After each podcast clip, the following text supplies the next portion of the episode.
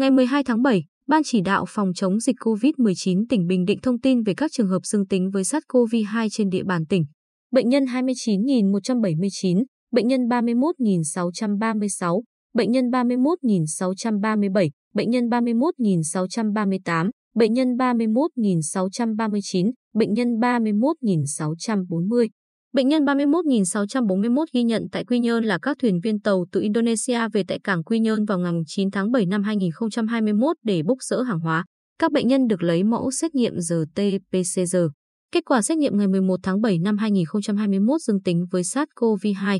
Trung tâm Y tế thành phố Quy Nhơn đã cử bác sĩ lên tàu để kiểm tra, lập hồ sơ, hướng dẫn các thuyền viên theo dõi sức khỏe. Chuyển các thuyền viên mắc COVID-19 về phòng khám đa khoa khu vực số 4 để cách ly điều trị. Hiện tại sức khỏe của các thuyền viên đều ổn định. Trung tâm Kiểm soát Bệnh tật tỉnh đã phối hợp với Cảng vụ Hàng hải Quy Nhơn kịp thời khoanh vùng, phong tỏa khu vực tàu neo đậu, phun khử khuẩn tàu và khu vực cầu cảng, tiến hành truy vết, lấy mẫu xét nghiệm SARS-CoV-2 những người liên quan đến các bệnh nhân và áp dụng biện pháp cách ly y tế phù hợp với các trường hợp F1, F2 theo quy định.